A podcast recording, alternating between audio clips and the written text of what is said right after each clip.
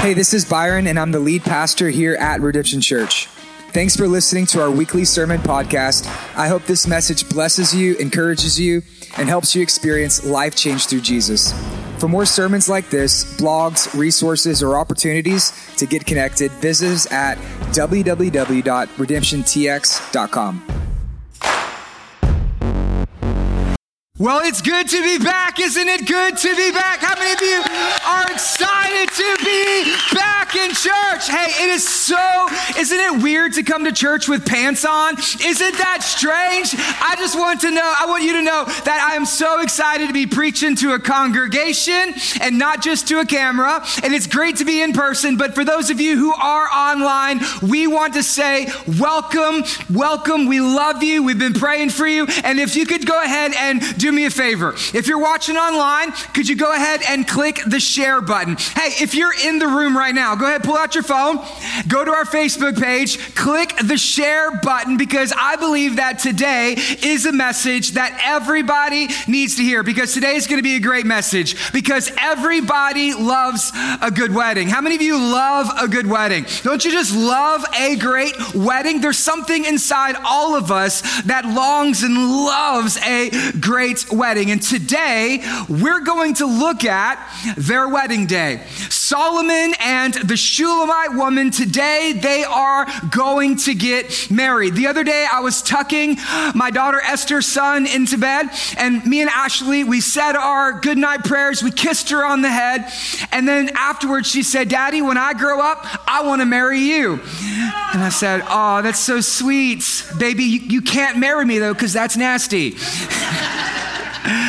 But here's what I did tell her I said that when you grow up, you're going to meet a man who's going to love you just as much as your daddy does. And you're going to be his wife, and y'all are going to have an amazing wedding, and y'all are going to have an amazing family. And then after that, I immediately bought a gun. So, either way, we all love a good wedding, and today we're to see their wedding day. But not just their wedding day, we're to see three things today. We're to see their wedding day, and I'm to give you some tips to be able to prepare for a great wedding. And then we're to see their wedding night. Hey, and then we're gonna see the wedding gift. And just to let you know, it's not a toaster, it's sex. That's what we're gonna talk about. We're gonna talk about sex. That's the wedding gift, okay? So just wanna go ahead and prepare yourself for that. I wanna honor all the dads, all the dads in the room, all the dads in the room. Hey, if you're here and you're with your family, you made the single best decision you could ever make for your family, and that is to be in a church. So thank you so much for that. If you're here with your wife, go ahead, put Put your arm around them. Remember the wedding day. Give them a little snuggle, not too much. Save the rest of Song of Solomon for later.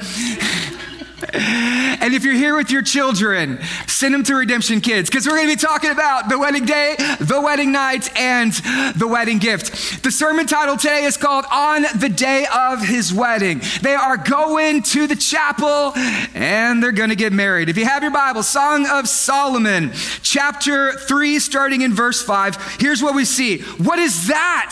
She speaks. It's her wedding day. She speaks. What is that coming up out of the wilderness like columns of smoke? It's Solomon. He's coming. And she says, There is columns of smoke. What is Solomon doing? Is he ripping his vape? No, no, no, that's not what he's doing. It's their wedding day. It's actually something really beautiful. It says that he is perfumed with myrrh and frankincense, with all the powders of a merchant. Now, just like in our day, in that day, true love was rare. But the only thing that was more rare than true love was taking a bath. And she says, Ooh, Solomon looks good and he smells nice. All the powders of a merchant. And around it are 60 mighty men, some of the mighty men of Israel, all of them wearing swords and experts at war, each with a sword at his thigh, guarding against terror by night. Ladies, how would you like that to be the groomsman? How that's that's the groomsman. This is the bridal party. Y'all thought that groomsmen and bridesmaids were just so you look good in photographs. Nope, that's actually in the Bible. They're getting married. There is the groomsmen. We're going to meet the daughters of Jerusalem. Those are the bridesmaids. The wedding is big, it's beautiful, it's fantastic. And then here we see in verse 9 King Solomon made himself a carriage of the wood from Lebanon. He made a carriage for them. A lot of the women are thinking, he made her a carriage. My husband can't even make the bed, but he made a carriage. He made its posts of silver. Don't elbow him. This is, okay, be the person that the person you're looking for is looking for. Back of gold, the seat of purple. Its interior was inlaid with love by the daughters of Jerusalem. Go out, O daughters of Zion. Look upon King Solomon with the crown on which his mother crowned him on the day of his wedding, on the day of the gladness of his heart. One of the greatest privileges that I have as a pastor is to be able to perform weddings. There's just something amazing and beautiful about weddings. I love being able to preach the Bible. I love seeing baptisms. I love baby dedications. And right now I'm praying for baptisms in our church. And at the end of Song of Solomon, I'm praying for some baby dedications too. But one thing that I love most is I love weddings. And as a pastor, I've done dozens of weddings for couples in our church. And I've done weddings pretty much eh, anywhere you can imagine. Right? I've done weddings in churches, I've done them in cathedrals, I've done them in warehouses, I've done them in backyards, I've done them in barns, I've done them in bars. I have done a wedding pretty much anywhere you can think, whether it's, you know, older couples, renewal of wedding vows. I've also done young couples. I mean, we have done amazing weddings. But after all of that, here's what I've discovered it doesn't matter where you get married. When you reread this, this is a pretty pretty incredible wedding day. But what I've discovered is that it doesn't matter where you get married, whether it's in a church or a courthouse, a barn or a bar. What really matters is who you marry. It doesn't matter where you marry, it really matters who you marry. And here's what I've seen so often is that so many young couples spend so much time planning for their wedding day, but they don't prepare for their marriage. You want to have a great wedding, but you want to have an even better marriage. A lot of people put a lot of planning in their wedding day, a lot of undue stress on their wedding day. It's a good day. It's supposed to be a very significant day in your life. Hire a photographer, it's going to go by really fast. You're not going to remember it, but there's a lot of pressure. I mean, what do we do? We got to find the right venue, we got to find the right place, we got to get the guest list. We, do we have too many people? We got to take some people off. They're not coming to the wedding. Hey, that's my mom. She's coming to this wedding. You say, okay, okay, okay. Well, your mom can come, but your Uncle Tony, he ain't coming because the last wedding I went to, he got drunk, hit the open bar before the wedding started, and then his pants came off, and I don't want that happen at my wedding. Okay, Uncle Tony, he can't come. But there's a lot of stress and pressure and frustration and anxiety when it comes to planning your wedding. Ladies, true or false? True, yes, very true. And so what I will always encourage the couples in our church is this. You can ask any couple who's ever been married in our church. Here's what I always tell them the, the first day of the wedding is not the most important day of the marriage. The most important day is not the first day, the most important day is the last day. See, the goal is not to get married. That's what so many people think. I want to get married. I need to be married. I can't wait till I get married. The goal is not to get married, the goal is to stay married. The most important day is not the first day of your marriage. The most important day is the last. And many people, they plan for a wedding, but they don't prepare for a marriage. And what I want to help you do is I want to help you prepare for a better marriage because who you date now determines the future marriage that you have later. And so let me give you a few tips from Song of Solomon to better help you prepare for a better marriage. The first thing we see is this that better marriages are sacred. She says, Who is that coming up out of the wilderness like columns of smoke? What this references is the book of Exodus as God is leading his people from the wilderness into the promised land. If you remember back to the story of Exodus, God would lead them with a pillar of fire by night and a cloud by day. And as they were going through the wilderness, they were trusting him, they were believing him, they were following him, and God was working in their lives to lead them into the promised land. What she's saying is this is that this marriage is sacred because God has been working in our lives. That He has been leading us through the wilderness years of being single, of the dating scene. He has been leading us through the wilderness years of finding one another, of our courtship and our engagement. And we've been trusting Him, we've been following Him, we've been doing it His way. And now on this day, it's a sacred moment because He has led us to this point. This is how you plan for a better marriage because it is a sacred moment. So, when it comes to who you're dating, I want to ask you this question Is it sacred? Is God working in the relationship before the wedding day? Is God present? Is the manifest Shekinah glory presence of God with you on this day? And that's how you know you're ready for marriage because it is sacred. Are you trusting Him? Are you believing Him? Are you following Him together? The second thing is this better marriages have support. There are 60 soldiers with swords by their side. And then the daughters of Jerusalem, they have blessed them with love. What is that? That is support. These are the bridesmaids and the groomsmen. They are supporting their relationship. In that day, what happens when a young man would get engaged? The entire community would bring him under their wing and they would train him. They would teach him what it means to be a man. They would teach him what it means to be a husband and a father. And they would prepare him, not for the wedding day, but they would prepare him for manhood and they would prepare him for marriage. We don't have that in our culture anymore. Nobody knows when they become a man. Is it whenever I get my driver's license? Is it whenever I can vote? Is it whenever I can buy beer? Is it whenever I get married? Nobody knows. That's why we got so many boys in their 30s with Peter Pan syndrome because nobody took them under the wing to teach them how to become a man. In Jewish culture, what would happen is the men of the community, the, the friends, the family, the faith community, they would gather the man and they would protect him with swords. And they would support him. They would say, Hey, what are you doing? What are you looking at?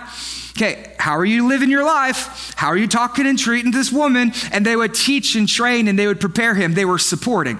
But the women would do the same thing. The women would actually come alongside and they would begin fasting for her. And they would be praying over her. They would be blessing her. They would be encouraging her, not only preparing her, but they would be supporting her. Better marriages have the support of a local church.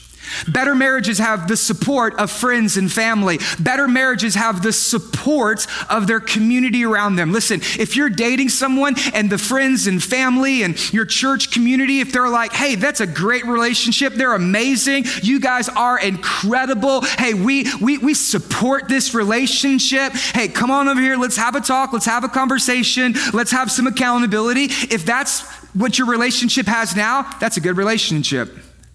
But if your friends are like, hey, we need to talk because I don't think this is good for you.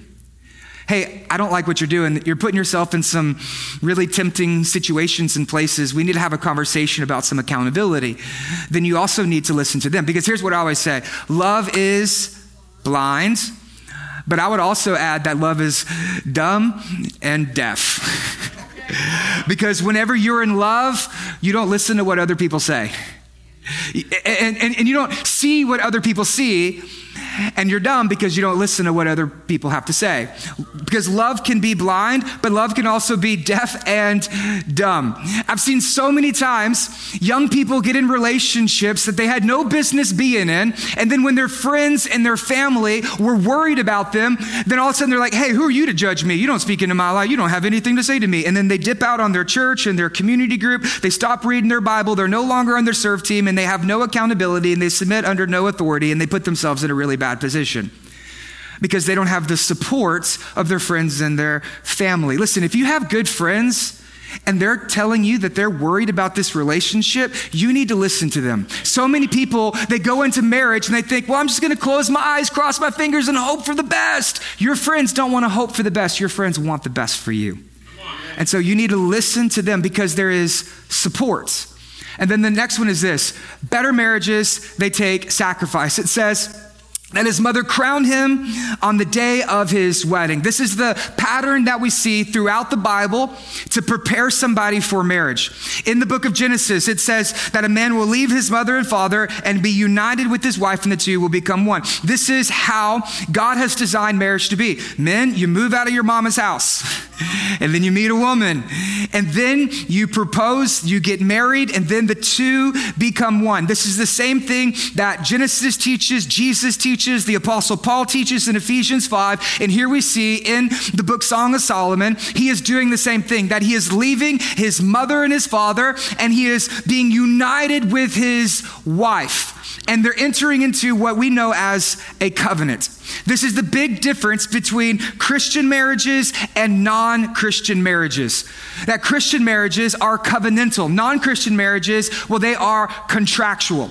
A contract is something that two people enter into based upon an exchange of goods and services. You do this for me, I'll do this for you. And as long as I'm happy with the service and the product that you're giving me, well, then everything's going to be fine. But the moment I'm unhappy, the moment I'm unsatisfied, well, I'm going to go and look for another product or service to be able to meet my need. It's the same thing we do with cell phones or cars or any sort of business transaction. And contracts work great in business, but they're terrible for marriages. See, as Christians, we don't think or operate based upon a contractual agreement, but rather we base our decisions and our marriages off of what is known as a covenant. Yeah. In the Bible, the word covenant appears some 300 times. It's a mega theme throughout all of the scripture. And it's this word right here in the Hebrew, the hesed. It is the never ending, the always and forever love. It is the unbreakable promise. It is the loving kindness. That is the covenant. And there is nothing more sacred, supportive, or sacrificial that a person could ever do than enter into a covenant with another person. It is the most holy of vows. In fact, it's the same way that God enters into relationship with us that God enters into relationship with us through a covenant. It starts all the way back in Genesis. God enters into a covenant with Adam and Eve. After they sin, then God said, I will send one who will crush the head of the serpent and he will forgive you of your sins. And then he killed an animal, he made a sacrifice, and then the covenant was ensured. He does the same thing with Noah. I will never destroy the world with the flood. And then there is a sacrifice and the covenant is secure. And then he does the same thing with Abraham. You'll be a father of many nations. He does the same thing with Moses. You will be a priesthood to the world. He does the same thing with David that from your lineage will come one, the kingdom that never ends. And then he performs all of this through a covenant sacrifice. Jesus comes along and who is Jesus? He is our new covenant and he gives his life for us. That Jesus, just like Solomon leaving his mother, left his father in heaven, enters into this world. He lives the perfect life, the life we never could live. He dies the painful death, the death in our place. He lovingly, humbly, sacrificially gave himself up for us so that we might be in relationship with him. And through his shedding of blood, the sacrifice seals the covenant. And so when you are getting ready for marriage, you have to ask this question Am I willing to make that kind of sacrifice? Yes. Because if you're not, you're not ready to get married. Because marriage takes sacrifice. The number one reason for divorce in America lack of commitment that either one or both people were unwilling to make the sacrifice to love one another the way that Jesus loves us, to humbly, selflessly give themselves up, their wants and needs for the better of the other person. Marriage takes sacrifice. So let me ask you this question Are you prepared to make that kind of sacrifice? If not, then you don't need a plan for a wedding because you're not prepared for marriage. Better marriages are sacred, better marriages are supportive, and better marriages are sacrificial. Listen, the most important day is not the first day. The first day is great, but I've met a lot of people who would rather get married, get, have a wedding than stay married. You know, it's not the first day that counts, it's the last day that counts. It's not how it begins, it's how it ends. And the goal is not to get married, the goal is to stay married. Better marriages are sacred, supportive, and sacrificial, which leads us to the next point. We've seen their wedding day. Oh, it was a good wedding day. I mean, 60 soldiers with swords by their side. He took a bath. It was a good day. It was a good day. But now it's time for us to see their wedding nights. So, first they were going to the chapel and they're to get married, and now they're at the hotel, motel, holiday inn. Here's what we see here He speaks first. I want you to notice she did all the talking on the wedding day. He's doing all the talking on the wedding nights. she was prepared for the wedding day. He was prepared for the wedding nights. It's the wedding night. Here's what we see Behold, you are beautiful, my love. Behold, you are beautiful. He's given her the best lines. Listen to this Your eyes are doves. Aw, isn't that sweet? Your eyes are doves behind your veil. It's their honeymoon. She has her veil on. He's looking at her. Men, this is why ladies say, I'm up here. He's looking her in the eyes. He starts with the eyes and then he begins to work his way down. Here's what he says Your hair is like a flock of goats. leaping down the slopes of Gilead. Now, this one needs a little interpretation. Guys, don't try this at home. Don't go home and be like, baby, you look like a goat. Bah, don't do that. Because that's bad. Don't do that. But here's what, here's what it does mean, okay? You'll, you'll understand this. In Jewish custom, uh, the women would often wear their hair up in a bun or a top knot or that little thing that you do. I don't know how you do that, but you wear your hair up. On the wedding night, she took her hair down. It's that thing right there. That's what it is. That's what she did. Oh, baby, look like a goat coming down the mountain. There you go. That's what that was. I don't know what it is, but whenever Ashley does this, I'm like, baby, I'm yours. I'm yours. You can have whatever you want. It's a kryptonite for the man. Okay. This one's my favorite. Your teeth are like a flock of shorn ewes that have come up from their washing. She's brushed her teeth. All of which bear twins, and not one of them has lost its young. She's got all of her teeth. Praise the Lord for her. She's got all of her teeth. Hey, this is a major accomplishment 3,000 years ago. She has all of her teeth. It smells, oh, thank God she's got her teeth. Okay, this tells us two things about her. Number one, she doesn't play hockey. And number two, she ain't from Buna. That's what it tells us. So, your lips are like scarlet thread. Don't you love the Bible? And your mouth is lovely. Your cheeks are like halves of pomegranate behind your veil. Your neck is like a Tower of David. She has a huge neck built in rows of stone, and on it hang a thousand shields, all of them the shields of warriors. He says, Baby, you got a huge neck, and I love that huge neck because I can put a lot of jewelry around that neck. But this is actually really beautiful. In that day, women weren't seen as equal or treated with respect. But here, by saying that she has a neck like the Tower of David, she is confident, she is strong, she is secure, and he honors her. The Bible honors women as our equals, as our sisters. The Bible honors women. Unlike other books from this time period, the Bible is honoring of the women. And Solomon is speaking to his bride, and he says, You are strong, you are confident, you are secure in yourself. He goes on and he says, Your breasts two breasts. I'm glad it specifies. Your two breasts are like two fawns, baby deer, the twins of a gazelle that graze among the lilies. Now, men, this one's for you. He says, Your breasts are like baby deer. Now, listen, let's say you're out hunting, or maybe on a nature walk, or maybe you're just kind of walking through the woods or something, and you happen to come across two baby deer. What do you do? You're quiet, you're gentle, you watch, you're tender. Here's what you don't do Hey, baby deer! Ah!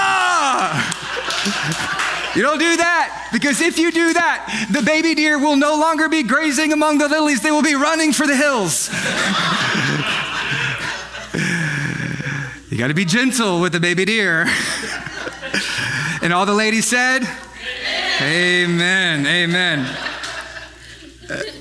Until the day breathes or the shadows flee all night, grab the Gatorade, get you some potassium. We're going to be here for a while. We'll go all the way to the mountain of myrrh and to the hill of frankincense. I don't know what that means, but if they're selling tickets, that's where I want to be. You are all together, my beautiful. You are all together lovely. There is no flaw in you. Now, this verse is incredibly important. If you forget everything that I say today, please remember this verse. You are altogether beautiful, my love. There is no flaw in you. Now, is that true?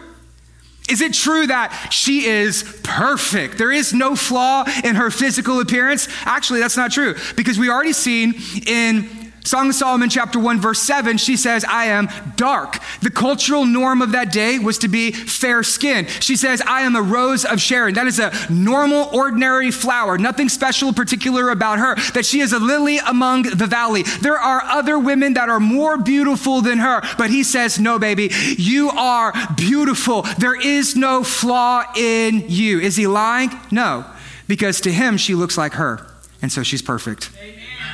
To him, she looks like her, so she is perfect. Your spouse is your definition of perfection.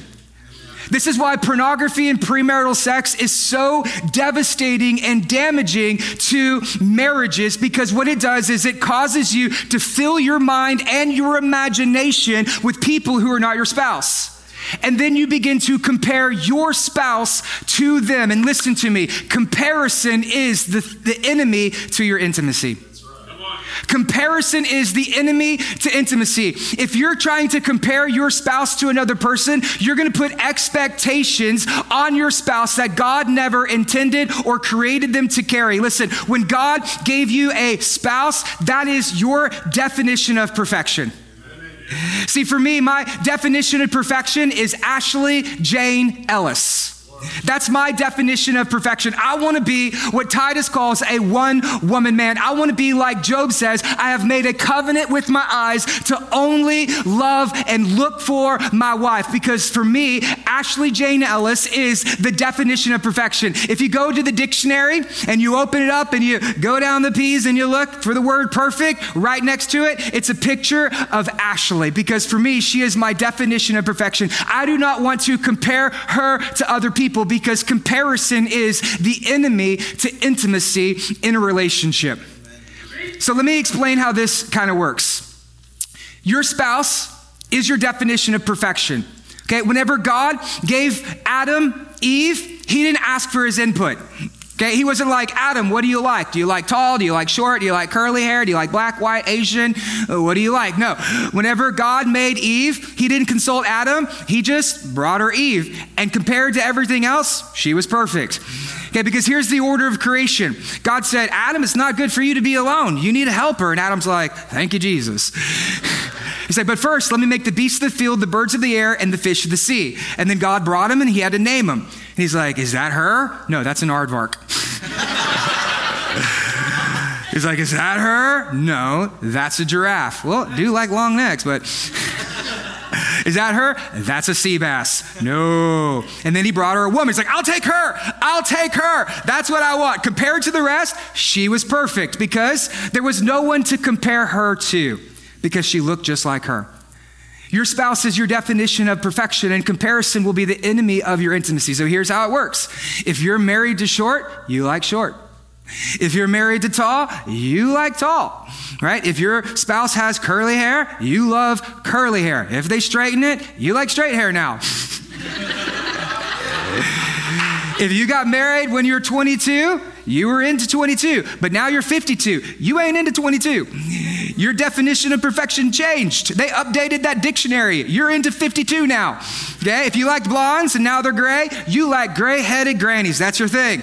That is your thing. You do not like young blondes. You like gray headed grannies. If whatever you got married, they were skinny and now they're formerly skinny, you are into the artist formerly known as skinny. That's your thing. If when you got married, they had a big, thick head of hair, and then all of his hair was raptured and it moved down to his back. And now he's got enough back hair that makes him look like Chewbacca. Then, baby, I am your Wookie. That's your thing. because comparison is the enemy. We're going Star Wars here. Comparison is the enemy to your intimacy. He says, My love, there is no one like you. My perfect one, you have no flaw. And everybody understands? Amen. Amen. Moving on. You are altogether beautiful, my love. There is no flaw in you. Come with me from Lebanon. My bride, come with me from Lebanon. Depart from the peaks of Amana, from the peaks of Senir, from the peaks of Hermon. Say it fast, and people think you know what you're talking about. From the dens of lions, from the mountains of leopards. They're going on a safari. You have captivated my heart, my sister, my bride. This is very important, especially for those of you who are single. He says, My sister, my bride. What does that mean? We already know he ain't from Buna, so that's not what he's talking about. Here's what it means that before she was ever his wife, she was she was his friend. That she was his sister, that she respected and he, he revered her. Now listen, for you young men, you need to treat every woman in this church like your sister. And for you women, you need to treat every brother in this church like your, your brother. Now, question is, can you hang out with your sister? Yes. Can you spend some time with your sister? Yes. Can you have coffee? Can you laugh? Can you tell jokes with your sister? Yes. Can you touch your sister? Not this way? No. Before they were married, they were friends. Work on the friendship right now and don't touch your sister. You have captivated my heart with one. my... Is it okay if we have fun in church? Can we have fun in church? Okay. How much better is your love than wine, your fragrance like oils, more so than any spice. Your lips are nectar, my bride. Honey and milk are under your tongue. This ain't French kissing. This is Bible kissing. The French still all the good stuff. French toast, French fries, French kissing came from the Bible. The fragrance of your garments is like the fragrance of Lebanon. And here's where it gets good. I can't explain all of this to you because Ashley said don't. But you could read between the lines and buy our commentary. A garden locked is my sister, my bride, a spring locked, a fountain sealed. She is a virgin. She has stewarded her body. She has safeguarded the relationship. She has saved herself for her husband, and now it's their wedding nights, and they're about to be what God always intended from the garden, naked and without shame and there is no shame in this. Your shoots are an orchard of pomegranates with all the choicest fruits of henna with nard, with nard and saffron, with calamus and cinnamon, with the trees of frankincense and myrrh and aloes, with all of the choice spices. A garden fountain, a well of living water, and flowing streams of Lebanon. Woo! Verse 16, awake, O north wind. The entire book of the Bible, she has been saying, do not awaken love. Do not awaken love. Do not awaken love. Now she says, awake, my love. Awake, O north wind, and come, O south wind, and blow on my garden. Let its spices flow. Woo. She says, Let my beloved come to his garden and eat its choice fruits. He came to my garden, my sister, my bride. He says, I gathered my myrrh with my spice. I ate my honeycomb with my honey. I drank my wine with my milk. Woo. This is the word of the Lord. so here's what I want to do I want to give you five tips for better sex. I want to give you the Bible's guide to better sex. Now, I can say this because when you go to the grocery store, every magazine says nine ways to blow his mind, five things that she needs, right? Here's the best things you could do. And none of them involve reading the Bible and praying together or going to church, by the way. And so instead of trying it the world's way, let's see sex the way that God intended it to be. Because call me old fashioned, but I believe that God's way is not only right, I also believe that God's way is best. And so we're going to see here five tips for better sex. So here's what we see first. Better sex is honoring. He's, he says this to her. He says, Your eyes are doves. You know what that is? He is honoring her. That, that for him, the eyes are doves. What rabbis would teach is that the eyes are the windows of the soul. Before he ever touches her body, first he speaks life into her soul. He says, Your eyes are doves. I am honoring you. I am valuing you. I see you that you are made in the image and the likeness of God. And I see you for the way that God sees you. I value you. Better sex is honoring sex. He is speaking life into her. She is speaking life into him. They are honoring one another. Better sex is honoring. And this is why sex in marriage is such a beautiful thing, and why sex outside of marriage is such a devastating and harmful thing, because you are not honoring one another because you are not honoring God. You cannot honor God while you are dishonoring someone else. But here we see that it is a honoring sex because they are married and he is looking into her heart. He is looking into her soul before he ever touches her body. Listen, most sex starts not in the bedroom, but before the bedroom that you're speaking life into one another, you're honoring one another. That's where the best sex begins, honoring one another. And for those of you who are dating, there, the, the book of Hebrews says this that the marriage bed will be held in honor. There is no boyfriend bed. Okay, there is no girlfriend bed. Okay, I've read the whole Bible. There is no, there is no, I met them at a bar one time bed.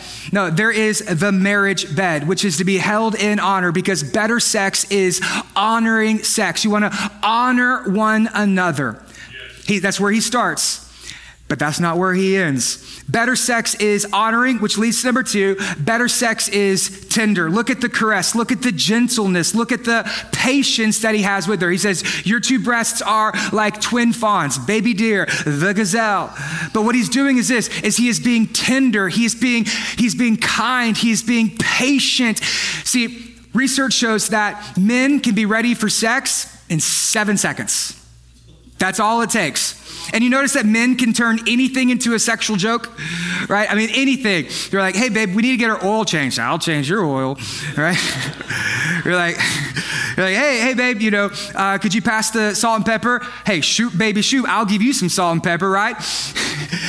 but men, we need to be tender with our spouses right? So men can be ready for sex in seven seconds. For the ladies, it takes a little bit longer than that. A lot bit longer than that. and so what they say is this men are microwaves, bing, women are crockpots. And so you got to set the crock pot and you got to let that stew for a while because if you just, you know, microwave things, it's going to be tough. But if you let it sit in the crock pot, it's going to be tender. All right, you got to you got to wait. You got to be patient. 1 Corinthians 13, Paul says, "Love is patient, love is kind." That's the way you want to love one another. You need to be tender together. In other words, you could say this more play leads to foreplay, and foreplay leads to more play. You want to be tender with one another. Don't run in there expecting to score a deal. No, you want to take time. You want to be patient and you want to be tender with one another. The next thing is this better sex is passionate. Just because it's tender doesn't mean it's vanilla. Right? Because look at this. This is very passionate. They are very passionate with one another. I mean, they're going from the hills of frankincense to the valleys of incense. What is that? Hey, they're mixing it up. They're changing positions, right? They're, they're not doing, just because it's in the Bible doesn't mean it's missionary position. They're having some fun. They're mixing it up. Is that okay? Is that embar- no? Okay. I had to ask the wife's permission, okay? She's not going to be at the 11, so we'll see what happens. they are very passionate with one another. But let me encourage you with this. Men, let me encourage you with this that your wife knows what you're thinking. Okay, you may not be able to read her mind, but she can read yours. This is why porn is such a problem for men. Because if you go in and you're expecting your wife to do what you saw on the internet, she knows. She knows you didn't come up with that. She knows that after 12 years, you didn't just come up with this. You're not that creative. She knows you're trying to get her to bend into pretzels. She's not going to be like that because she knows where your mind's at. She doesn't want to do what all the other women did because she doesn't want to be compared to anybody else. And it's going to rob your passion. Just like I said, this comparison is the enemy to intimacy, porn is the thief of passion in your marriage. You want to have passion in your marriage? Your spouse is the definition of perfection for you. Have eyes. He says that you have captivated my heart. He has given himself wholly and solely devoted to her, and she has given herself totally, solely devoted to him. There is no one else for them, and they are passionate with one another. And you read this and you think, man, that woman is passionate. How is she so passionate? It's because he has given herself to him. And so if you're reading this, men, and you're like, how can I get my, my wife to do this? To come and blow on my garden. How can I get my wife to do this? Well, here's what I always tell you you got to be the person the person you're looking for is looking for. And so if you want your wife to be more passionate, you got to be more passionate and protective over her. And this other thing is this ladies, if you want your husband to be more passionate towards you, guess what you got to do? You got to become the person the person you're looking for is looking for. You need to be more passionate towards them. So here's what I'll tell you you look better in satin than flannel. Throw that junk away. Be passionate with one another. You got to become the person. If you want to have a man like Solomon, you got to be the Shulamite woman. And if you want a lady like the Shulamite woman, you got to be like Solomon. You got to be passionate with one another. The next thing we see is this better sex is secure. He says, You have captivated my heart, my sister, my bride. How much better is your love, my love, my dove? There is no flaw in you. What is he doing? He is speaking into her and he is complimenting her. Men never say anything negative about your wife's body, especially when you are in bed. Ladies, don't say anything negative or criticizing about your man, especially when he's in bed. You got to speak into one another so that they feel confident, they feel safe, and so that way they feel secure. In this world, we get all sorts of messages about our identity, about our beauty, about our appearance, and about our looks. When it comes into the bedroom, those messages should not be there. The only message that should be there is this You have captivated my heart, my sister, my bride. I want for you to feel secure. Better sex is built on a trust, a confidence, and a security within one another. Listen, that's what makes sex so special because in this world, there are very few places that you can truly be honest, vulnerable, and intimate, except for in the arms of your spouse. You need to be a safe person, a safe person for your spouse. And you need to understand that better sex is secure. Which leads to the fourth or the fifth point, rather. Better sex is holy. She says, A garden locked, my sister, my bride. He says, A spring locked, a fountain sealed. Better sex is holy. That word holy, it actually means to be set apart. It means something that is other. That word holy, it, it, means that it is sacred. It is unlike anything else. And God designed sex to be holy, to be set apart. This is why sex is reserved for marriage, because it is the distinguishing mark of a married relationship. This is what separates marriage from every other relationship, or it should right? You shouldn't be out, you know, your friend, right? You don't want to have, se- that's not how it's supposed to work. The difference relationship between your boss or coworker, very different when it comes to marriage. It is set apart. It is the distinguishing mark, and this is why it is reserved for marriage because it is to be holy. Now, I know that when I say this, I'm not talking to 300 virgins in the room. I know that whenever I say this, some of you right now, you're thinking, yeah, I didn't do that.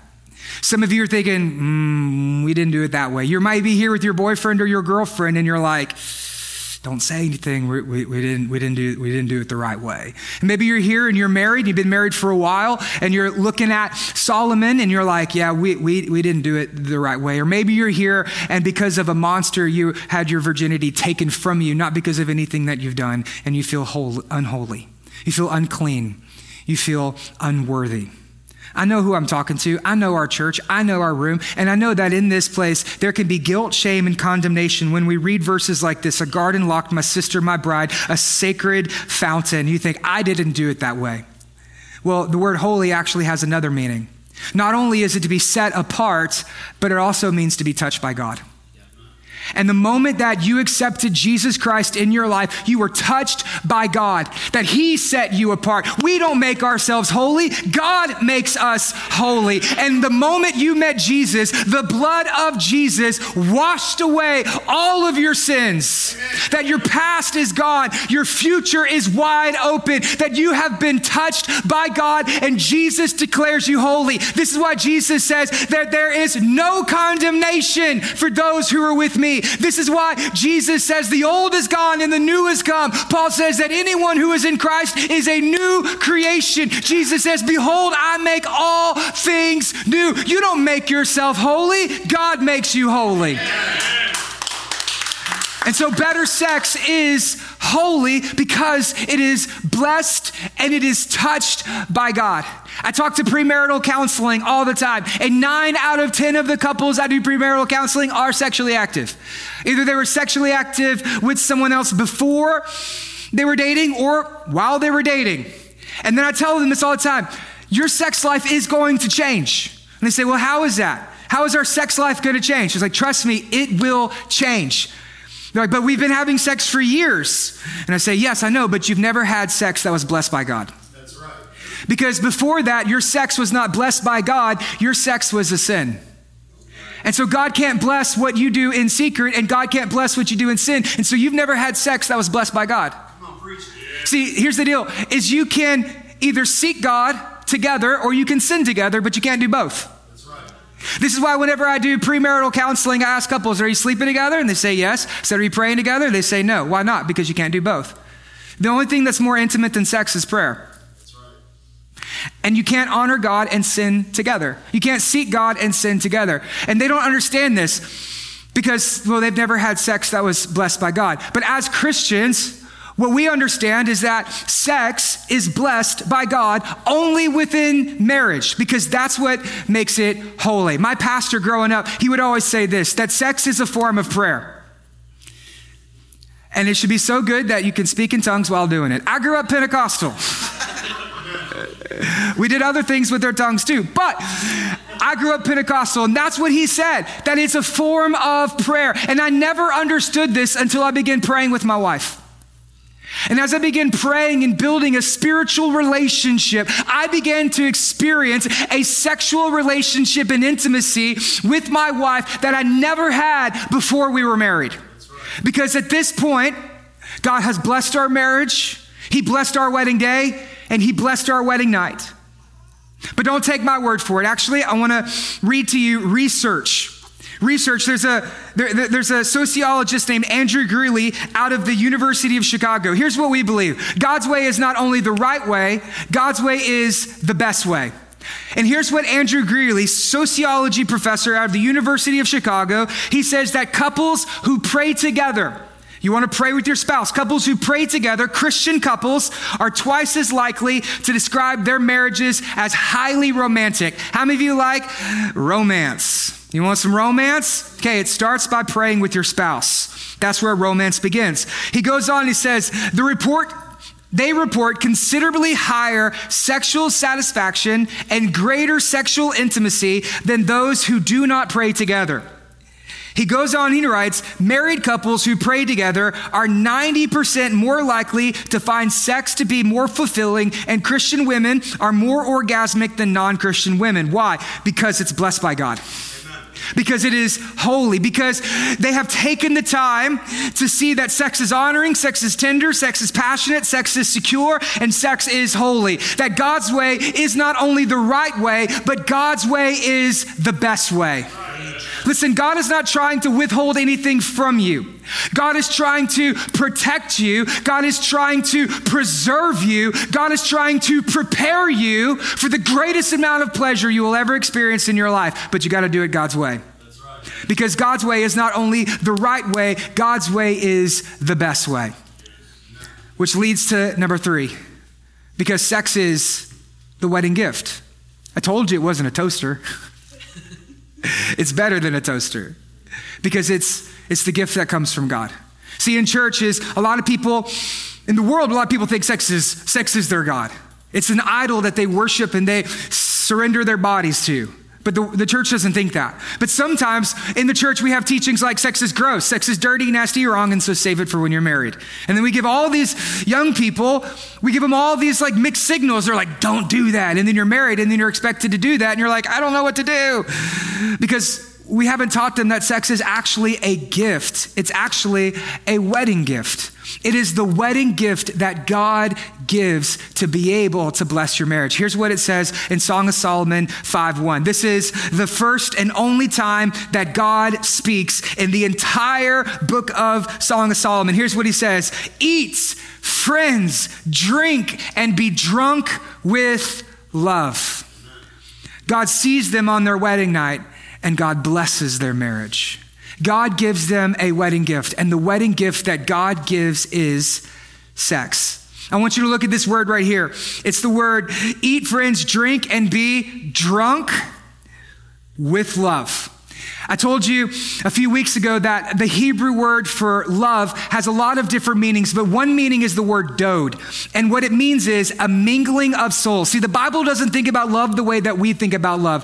It doesn't think like, I love them and I love this and I love that and oh, I love me. And then we fall out of love and then we don't love anymore. No, that's not the way the Bible presents the picture of love. The Bible presents love in this word dode, which means a mingling of souls. That's why we say that sex is not physical, it is more than physical. Sex actually is spiritual. It is a mingling of your soul with your spouse. But there's another word here, and it's this word drunk. Give it enough time, and science catches up with the Bible. This was written 3,000 years ago. But modern research in the last 20 years, due to MRIs and, and neurology, what they've discovered is that during the act of lovemaking, certain chemicals are released in the brain, dopamine receptors and oxytocin, one of the most powerful and most addictive experiences a person can experience. During sex, two people become chemically bonded together. This is the same thing that the Bible taught 3,000 years ago. That's why God says, be drunk with love. Be intoxicated by the mingling of your souls together. See, God wants you to be able to enjoy sex, but He wants you to enjoy it a way where with your spouse, your souls become mingled together. Sex is one of the most powerful experiences that a person will ever have, and God wants you to enjoy it, but He wants you to enjoy it with your spouse. God says, Eat, friends, drink, be drunk with love, be intoxicated by the mingling of your souls together. And here's the good thing is that whenever God gives a gift, it's the gift that keeps on giving. See, God's intention for sex was this that every time you have sex with your spouse, what you're doing is this you are reuniting the bond and the covenant that you made on your wedding day. That's exactly what you're doing. You are reuniting the bond. You are rekindling the love. You are remembering your covenants with one another. And every time you have sex with your spouse, what you are doing is you're entering back into that covenant with one another, saying, I give myself to you for better, for worse, in sickness and health, until death do we part. And every time, what you're doing is you're re entering your covenant agreement with your spouse. It's the gift that keeps on giving. And so, what I want to do is, I want to give you very briefly five gifts that God gives through sex. When it comes to giving gifts, me and Ashley are totally different. Okay, Ashley loves sentimental gifts. So I just get my daughters to paint something on a picture. She's like, oh, this is so amazing. And then she hangs it on the wall and it's just up at their house, right? But me, I like more practical gifts, right? Ashley, she'll give me a pair of socks. I'm like, I can wear these every day, right? So, sex is sentimental, but it's also very practical. and so, let me give you five things that, five gifts God gives through sex. The first thing is this He gives a gift for oneness. This is what we see in Mark 10. This is what we see in the Bible, Mark 10, 6 through 9. It's, it's the gift of oneness, that you become one flesh, that you are together. If you have decisions and things that you're walking through where you're not in agreement, through the gift of sex, there is the gift of oneness. It's also the gift of comfort. 2 Samuel 20, uh, 12, 24. That sometimes there's nothing you can say to actually comfort your spouse. Life is hard, life is difficult, and actions will speak louder than words. We see that it is a gift of comfort, it's the gift of knowledge. Genesis 4 1, Adam knew his wife. The more you are intimate with your spouse, the more you will know them, their hopes, their wants, their dreams, their fears, their insecurities. And the more you're intimate with them, the more you're going to be able to encourage them because it is for the gift of knowledge. It's also for the gift of pr- protection. There is no excuse for sexual sin, but at the same time, God gives a way to prevent it from happening.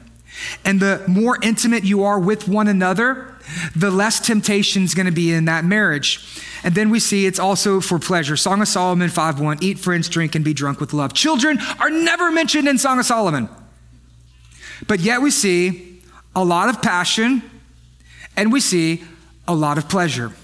That's because God gives sex as a wedding gift.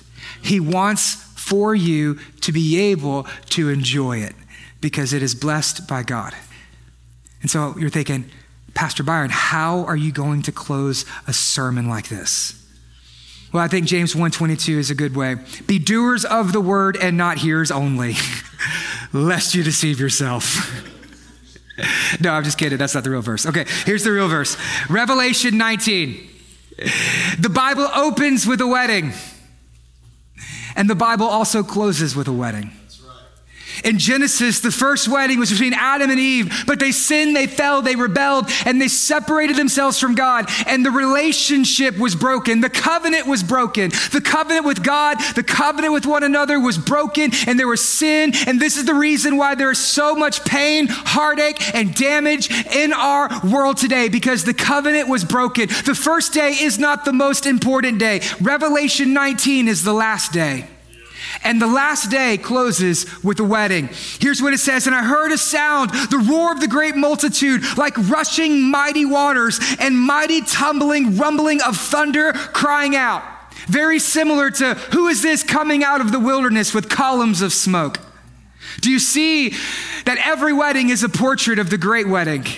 Here's what we see crying out, Hallelujah, for the Lord God Almighty reigns. Let us rejoice and be glad and give him the glory. With the gladness of his heart, the king is crowned, the king is coming for his bride. For the marriage of the Lamb has come, and the bride has made herself ready. Who's the bride? The church. You and me. If you put your hope and trust and faith in Jesus, you are the bride of Christ. You are the church. And she was giving clothing of fine linen with bright and pure. For the fine linen she wears is the righteous acts of the saints. Is the church perfect? No. Are you perfect? No. Is there flaw in you? Yes. Are you a spring, garden, a fountain locked and secured? No, but Jesus was. And Jesus was perfect where we were imperfect. There was no failure. There was no fault. There was no flaw in him because Jesus is the definition of perfection. And here's what happens when Jesus comes you are touched by God, you are blessed by God, you are declared holy or righteous, that he removes the garments of shame, he removes the sin and the guilt and the condemnation, he removes the pain, he removes the worst day of your life, and he gives gives you the best day. He removes all of that shame. And here's what he does He dresses you with robes of righteousness, with robes of white. The bride of Christ always wears white on the day of her wedding. You have been declared righteous. The blood of Jesus has washed away all of your sins. And when God sees you, God sees the righteousness of God. He goes on and he, he tells us this. He says, Blessed are those. You're blessed.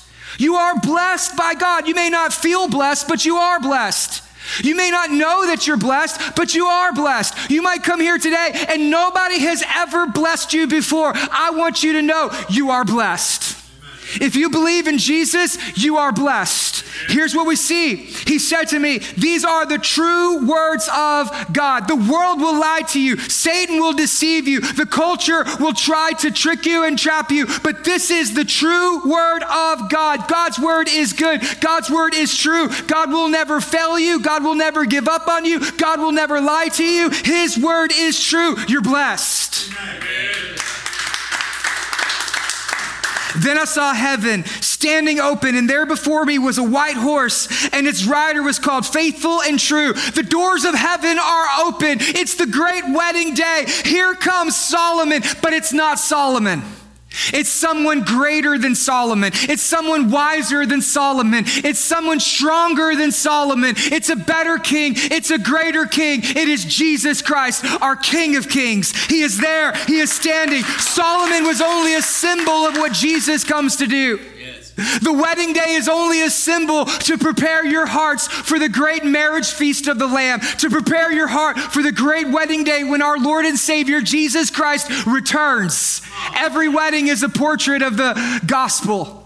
It goes on and says this with righteousness he judges and he wages war. His eyes are blazing fire with many royal crowns on his head. He has a name written on him that only he himself knows. He is dressed in a robe dripped in blood, and his name is the Word of God. And armies of heaven, dressed with fine linen, white and pure, follow him on white horses. Instead of groomsmen with 60 swords, there is an army of angels that are watching over you, that are protecting you, that are keeping you supportive in your time here on the earth. There are angels that are watching over you. These are the groomsmen of the king. Amen. We go on and we read this.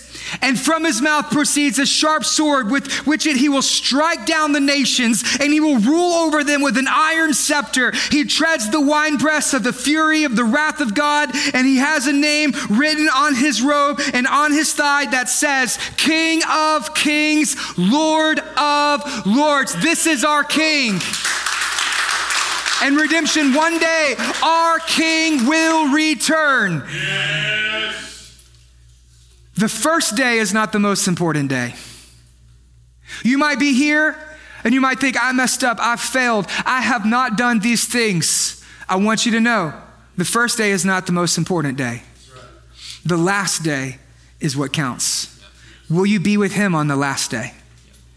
Will you be trusting, following Him on the last day? Will you wear white on the last day?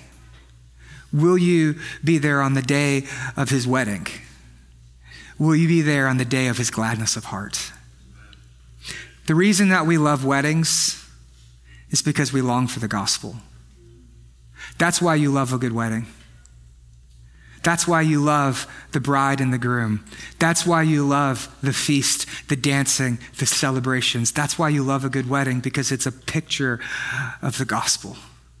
The reason you long for the gospel is because you long to be with him on that wedding day on the day of his wedding, on the day of his gladness of heart, when our King returns, will you be with him? Well, thanks again for tuning in with us here at Redemption Church. If this message was helpful to you in any way, leave a review, like, comment, or share with your friends to help others experience life change through Jesus.